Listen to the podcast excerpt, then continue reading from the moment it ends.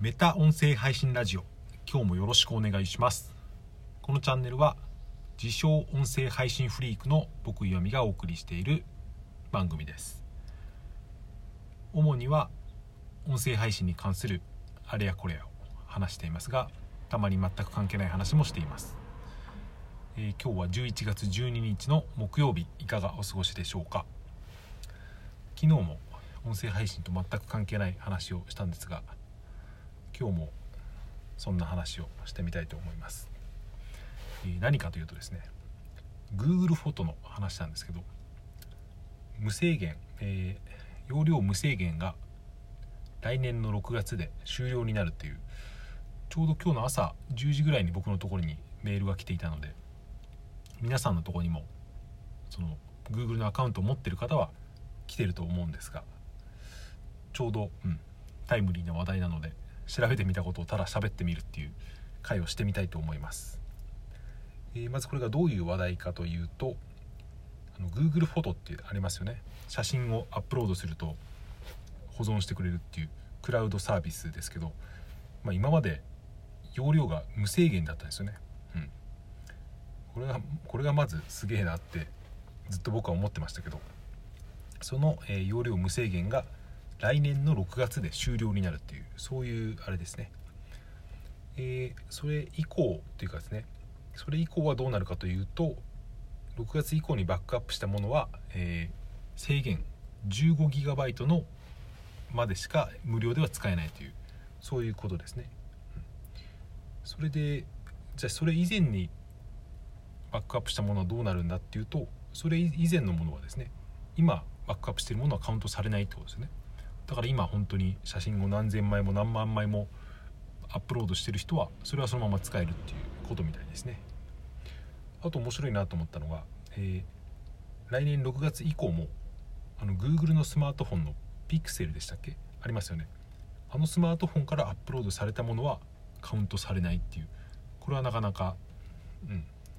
うまいというか賢い戦略なのかなとか思ったりしました。ストレージが有料サービスってこれは今でもあるみたいですね。Google One というサービスがあるらしくてこれの容量と月額がどのぐらいかというと100ギガのプランは、えー月額250円。だから来年からは15ギガまで無料だけどそれをだから100ギガだから何倍でしょうね。67倍ですか？まで使えるプランは月額250円。200ギガのプランは月額380円、えー一番多いのは 2, テラバイト。要するに、えー2000ギガですかね。間違ってたらごめんなさい。多分2000ギガバイトのプランが月額1000円ということになるみたいです。それで自分の今のところ使っている容量はどうなんだろうと思ってそれを診断できるページがあったので行ってみたんですけど今のところはほとんどですね、えー 2, ギ2ギガぐらいしか使われていなかったです。2ギガも使われてなかったかな。えーまあでもそれもそのはずで写真の分は今のところまだ15ギガにカウントされてなくて今のところカウントされるのは Google ドライブとあと Google メールですね。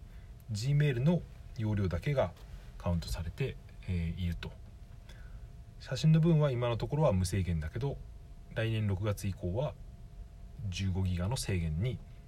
えー対象とされるっていうそういうことですね。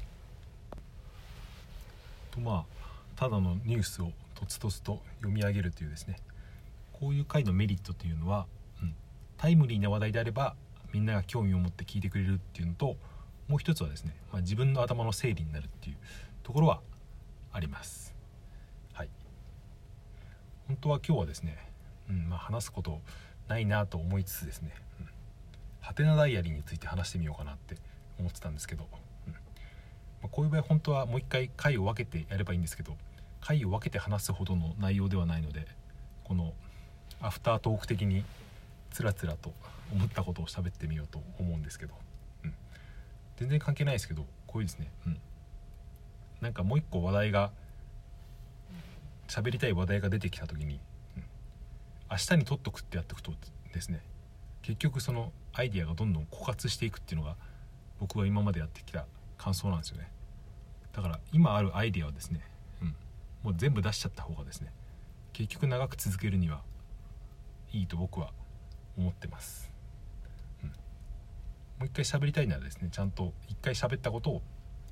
ちゃんともっと、えー、精度の高いものにしてもう一回発信すればいいわけで、うん、明日にとっておくっていうですね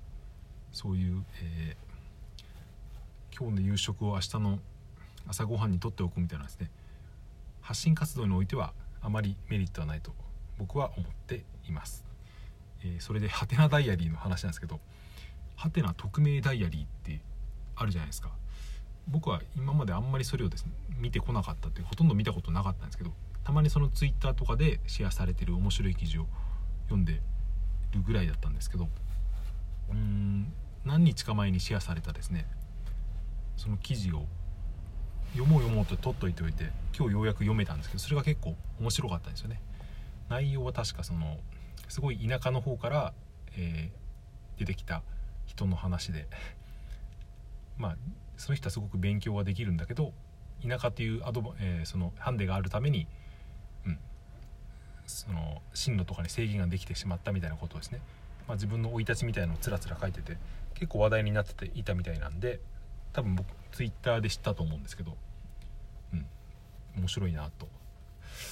まあ匿名ダイアリーだから本当に内容はピンキリですけど、うん、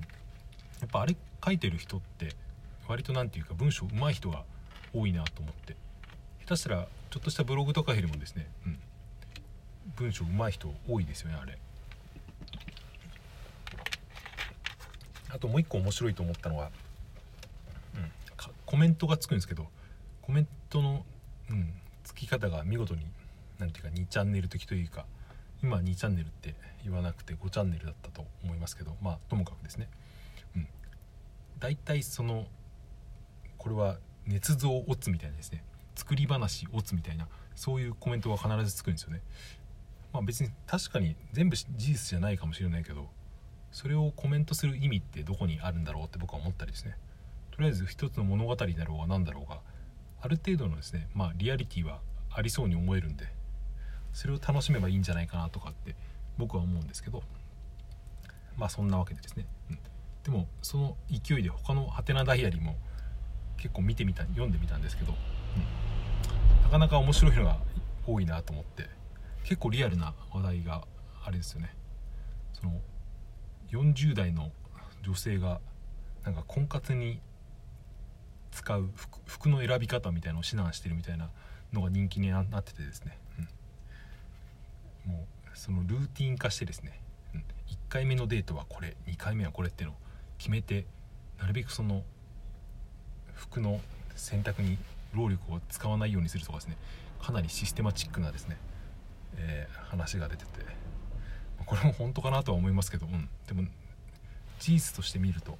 なかなか興味深い話だなと思いつつですね。あと面白かったのが企業内のツイッター担当を辞めた話みたいのがあって、うん、スーパーの大手スーパーの SNS, 担 SNS の担当をしていた人が、うん、最初はすごい1万フォロワーまで行ってすごい楽しかったけどその後ですね、えー、その断るごとにネガティブコメントというかその炎上とかを経験することによって疲れてやめてしまったみたいなそういうのが割とリアルに綴られていたりとか、うん、昔はこの「ハテナダイアリー」ってなんかあんまり読む気しなかったんですけど今になって見てみると一周して面白いなっていうのはありますね。まあ、その2チャンネル今5チャンネルっていうみたいですけどそれもそうですけどやっぱりいる人結構ですね。うん。何て言うんですかね。頭のいい人が多いなっていう感じですね。結構、うん、文章とかうまくて学歴も高い人が多いんでしょうね。まあでもよく言われるように何て言うかすごくな暗い空気やっていうかですね、まあ、匿名だからっていうのもあるんでしょうけど、うん、治安は良くないなっていう。それが僕は昔は嫌であんま見なかったんですけど今となってそんなの別に他人のことだとあまり気にならないのでただのエンタメとして楽しめるっていうですねいう感じにはなってきました、まあ、たまに見るからいいのかもしれないですけどね。あの世界に毎日浸っていたら、うん、割と心がすさんでいきそうだなっていうのは思ったりします。あ、その点ツイッターとかはそうですね、まあ、匿名性もありますけど、うん、やっぱりちょっと、うん、違う空気がありますよね。でも、うん、ハテナダイアリーって生き残ってるだけあってなかなか面白いサービスなんだなっていうのをですね今になって知ったというそんな話をしてみました。はい。今日は終わりにしたいと思います。最後までお聴きいただいてありがとうございました。それでは良い一日をお過ごしください。さようなら。また明日。